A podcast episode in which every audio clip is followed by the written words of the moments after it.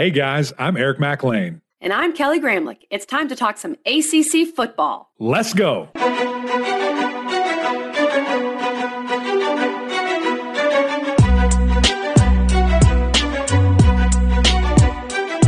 Happy Friday, everybody, and welcome into the Gramlich and Mac Lain podcast, presented by Ingles, the official supermarket of Gramlich and Mac Lain. Mac, it would be funny if people saw our schedule right now and what we are trying to do.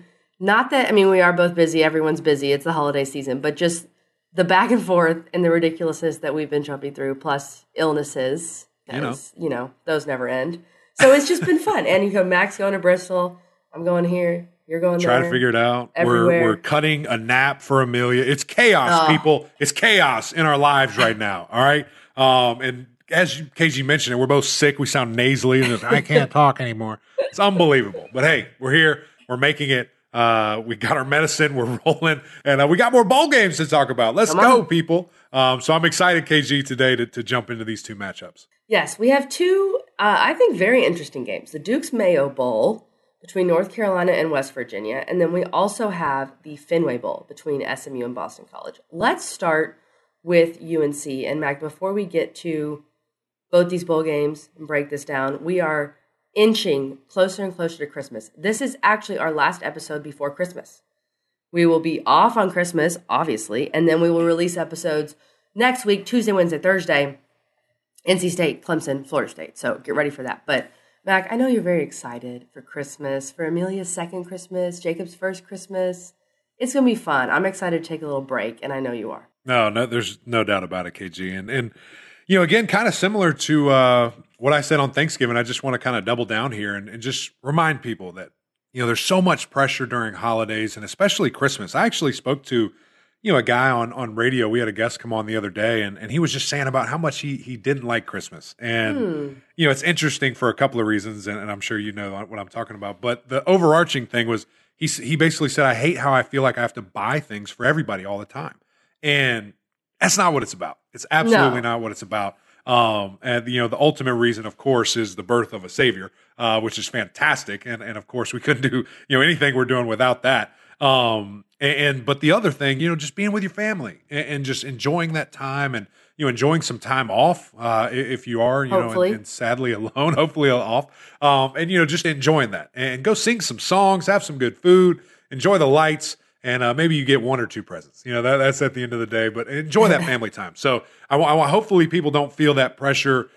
Don't go broke trying to get presents. Okay, we got to manage our stuff. I, I see too many stories about that, and so I just kind of want to throw that PSA. But KG, super excited because Amelia is not just this little alien sitting there. She's going to be actively ripping open things. She's been walking like crazy. I need to send you this video, KG. She's taking like 30 steps at a time now. She's unstoppable. It's unbelievable. so Christmas is going to be so fun uh, from that aspect too. Just seeing her have a good time, and uh, we had so much great fun with our, our cousins as well. So um, I know you're heading to Raleigh. I know you're seeing your people, and it's going to be a fun time.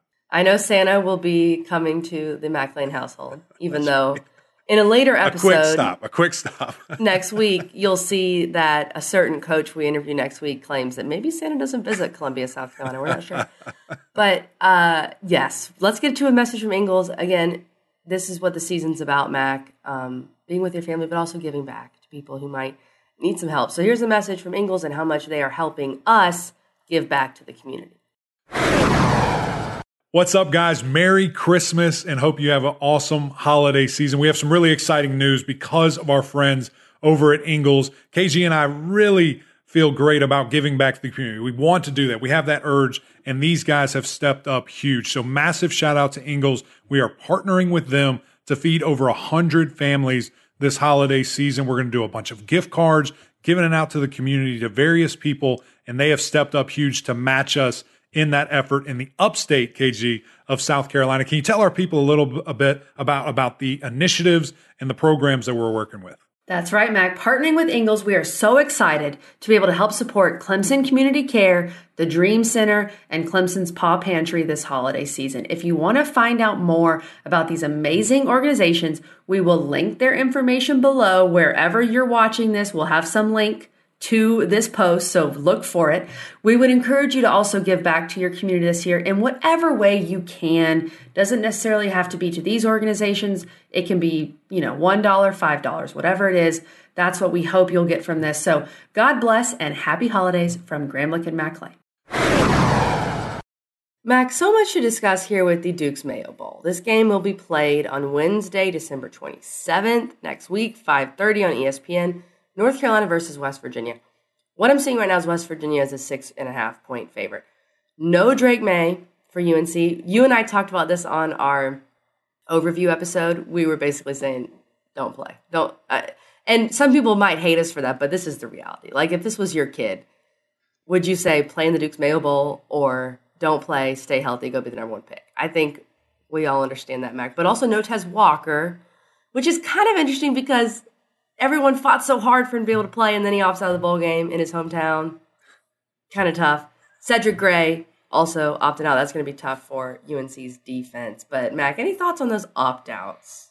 No, I mean it's is what it is. It's just where we are. Is what it is. I mean it's not it's not shocking. I that I did laugh at that part uh, of Tez opting out, but hey, do whatever you want to do. Um, and the other thing, I, I think I brought this up to you at, at a earlier episode, but just you, you opt out of this game, but then you're going to play in another game later. And it's just, mm-hmm. we're playing football. Let's play football. Like, what are we doing? Um, I, I don't know. It, it's just, you know how I feel about opt outs. And I don't like it. And it, it's all situational, but hey, you got to do what's best for you. And, and I think it's something where it just is where, where you are right now. And it, it's something that is so, you know, just tolerated. And it's almost like, when it first happened, it was such a shock, and now it's just like, oh, okay, who who else? Yeah, who else isn't playing? You know, let, us get the full list out there. But uh, again, I can't overstate, I can't reiterate enough that it's an opportunity for the next guy. This is this is a great showcase game, you know, for all these young guys, for all these inexperienced guys who who maybe weren't uh, relied upon during the regular season.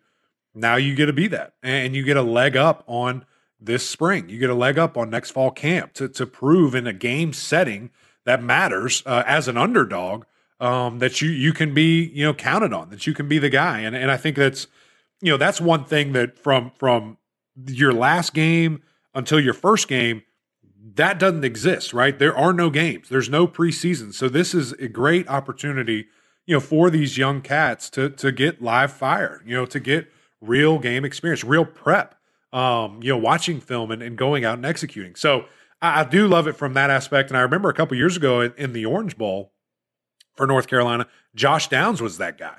Josh yes, Downs didn't wasn't right. the go to guy because they had two great, unbelievable wide receivers, and then this cat comes out of nowhere, and you're like, who is that? Uh, and the future's great. So I hope we get to see that. Uh, obviously, Omarion Hampton, I, I, believe, is playing. I hope is playing. I hope yeah, he's still in. That's North what Carolina. I've seen. uh, I mean, just one of the best backs in the country. I thought should have been a first team all American. I'm not sure where those lists landed, but he he's such a all purpose guy and, and think that he's going to be heavily relied upon, right? When you have a young freshman, you know, quarterback coming in who obviously a bit inexperienced and they're going to lean on him saying, Hey, show us the way, big dog, you know, and, and you got to snap out of it, you know, from kind of the slump that we've seen in the last couple of weeks from him. So, you know, excited for that opportunity for him and, and the offensive linemen that are playing. I think Corey Gaynor's not playing the center for North Carolina. Um, so it, it's just one of those things where you've got to figure it out and, and you've got to get going. I have to imagine this is going to be a big Omarion Hampton game. And Mac, you mentioned his number is fifth in the country with 1,442 rushing yards, 16 total TDs, seven games with 100 plus rushing yards. Dude is is the truth. Connor Harrell takes the reins at QB yep. for North Carolina. Redshirt freshman, four total uh, career completions, actually four pass attempts. He's four for four. It was against Campbell. So that's what we have.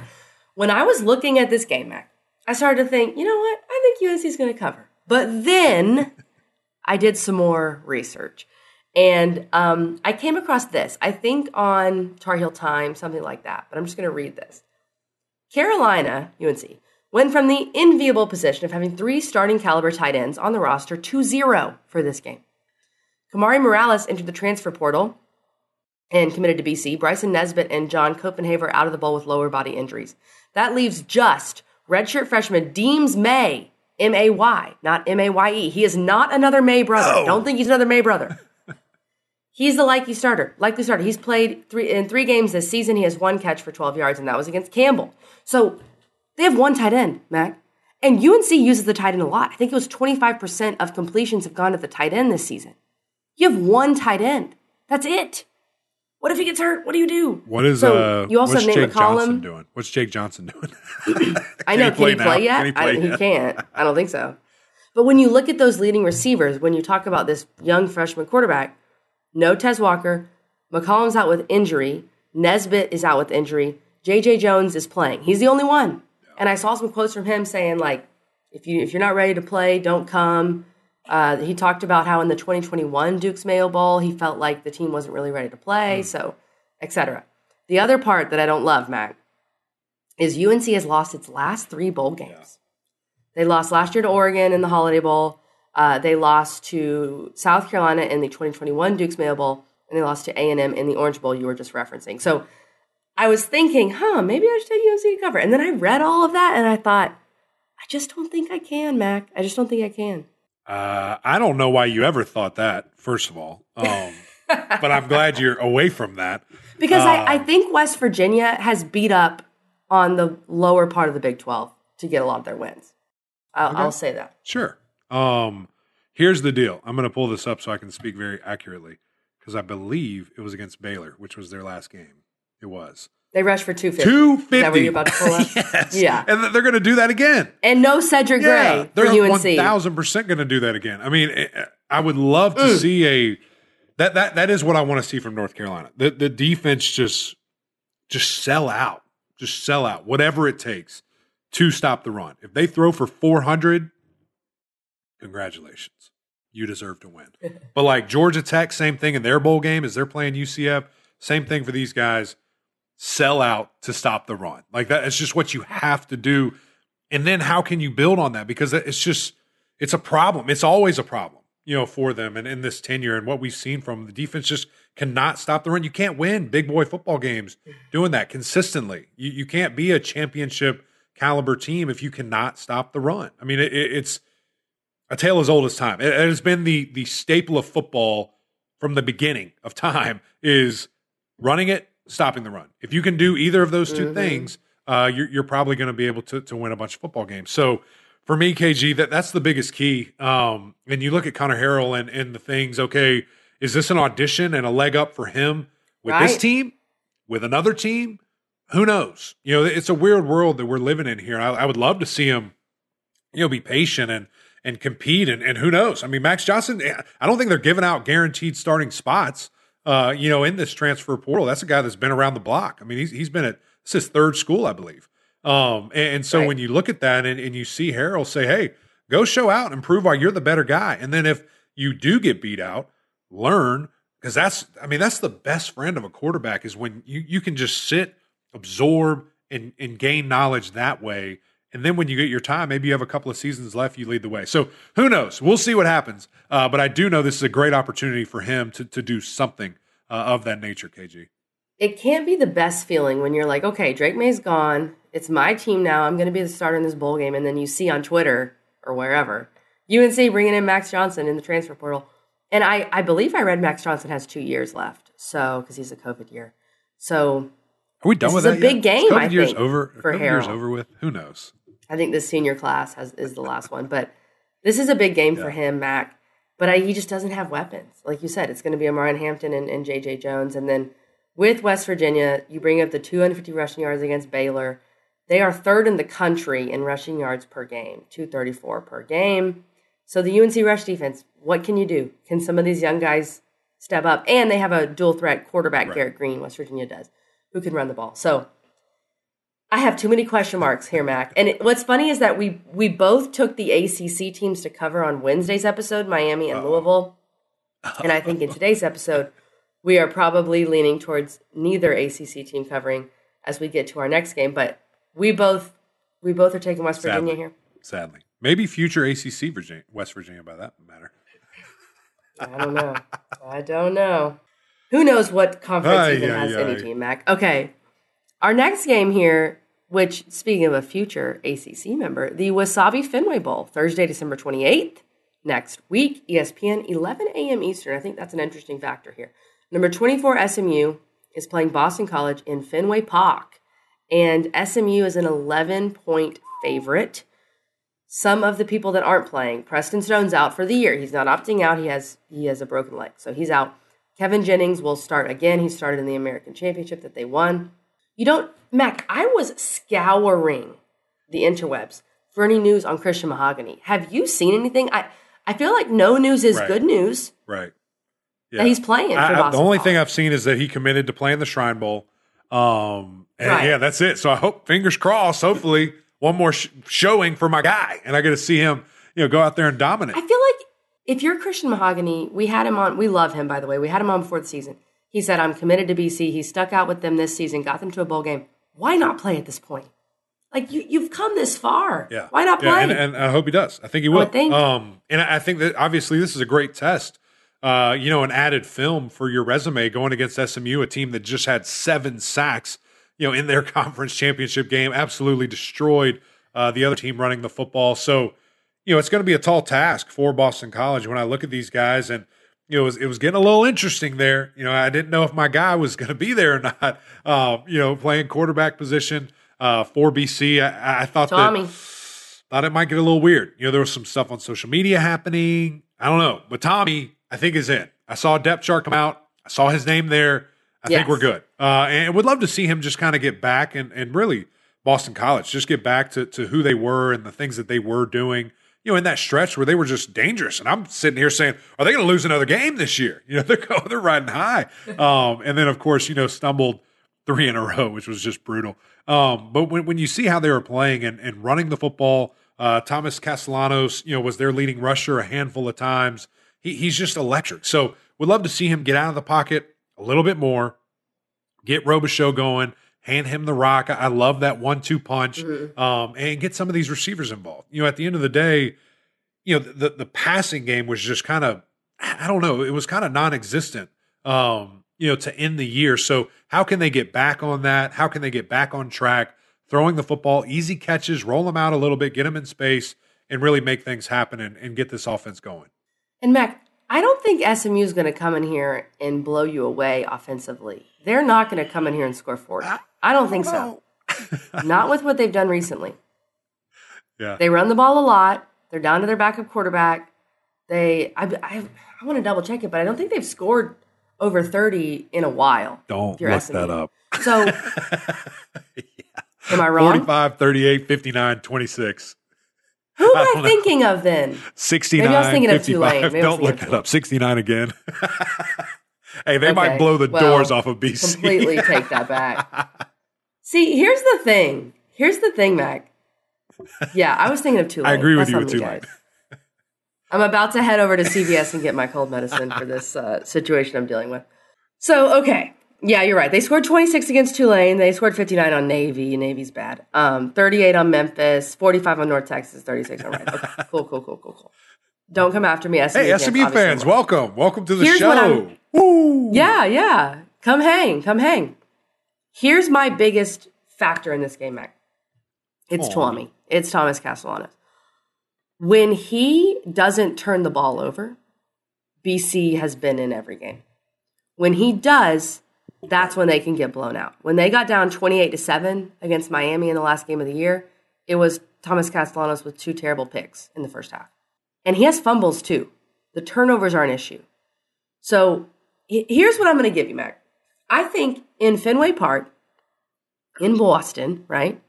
I'm not sure about the fan split, but it's at least a very long trip for SMU post Christmas.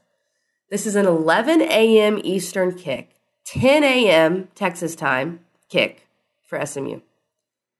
And all Castellanos has to do, in my opinion, for BC to cover, don't hear me, they're not going to win, in my opinion.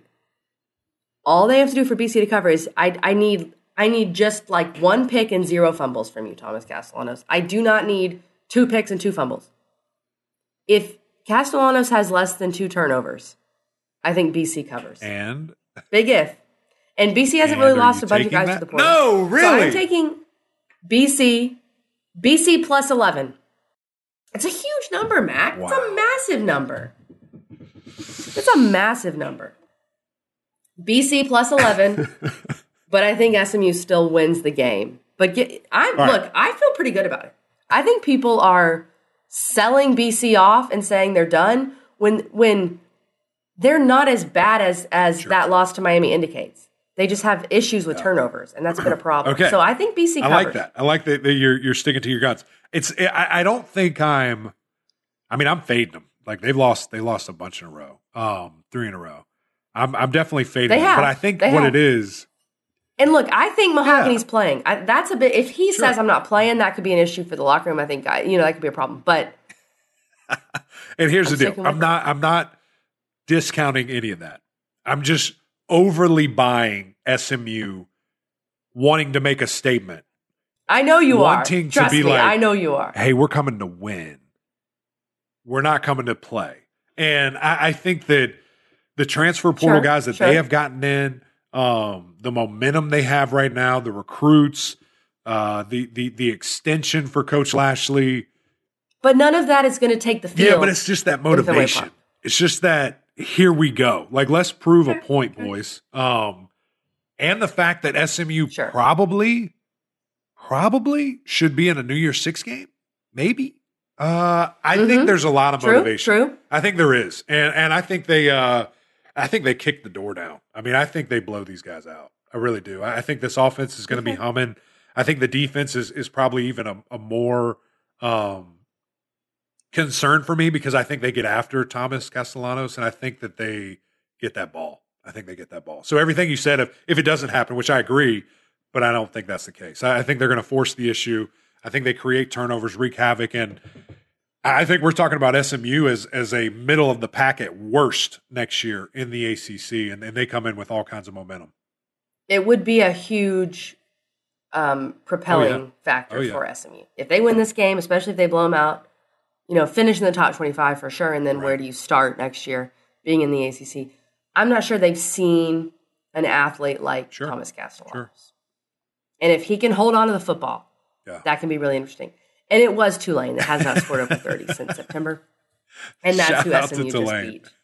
And held them to 14. That's right. Held them to 14. But I'm going out on a limb. I'm, you know, it's not it's not the popular pick, but don't write off this BC team just quite yet, especially with an athlete like Castellanos at quarterback, Mac. oh, you are writing him off? if there is there is nobody SMU fans, if you're here joining us, there is nobody that is going to be on your bandwagon quicker than this guy I'm right in. here. So I'm in. go follow him. I hope I'm pointing the right way. I can't wait. He's all in. And look, I'm very excited to have SMU in the league as well because as someone who's from Texas, I know Yeah. I know You- the power of Dallas and the power of that uh You're kind of our money Uh, you're you're like our liaison. You're our Texas liaison to welcome them in with open Yeah. arms, and uh, Yes. we're ready to go. Mac, you know my brother went to law school at SMU. So there we got family ties to this thing. Come on, So let's go, ties. Big John. That's Come right. on.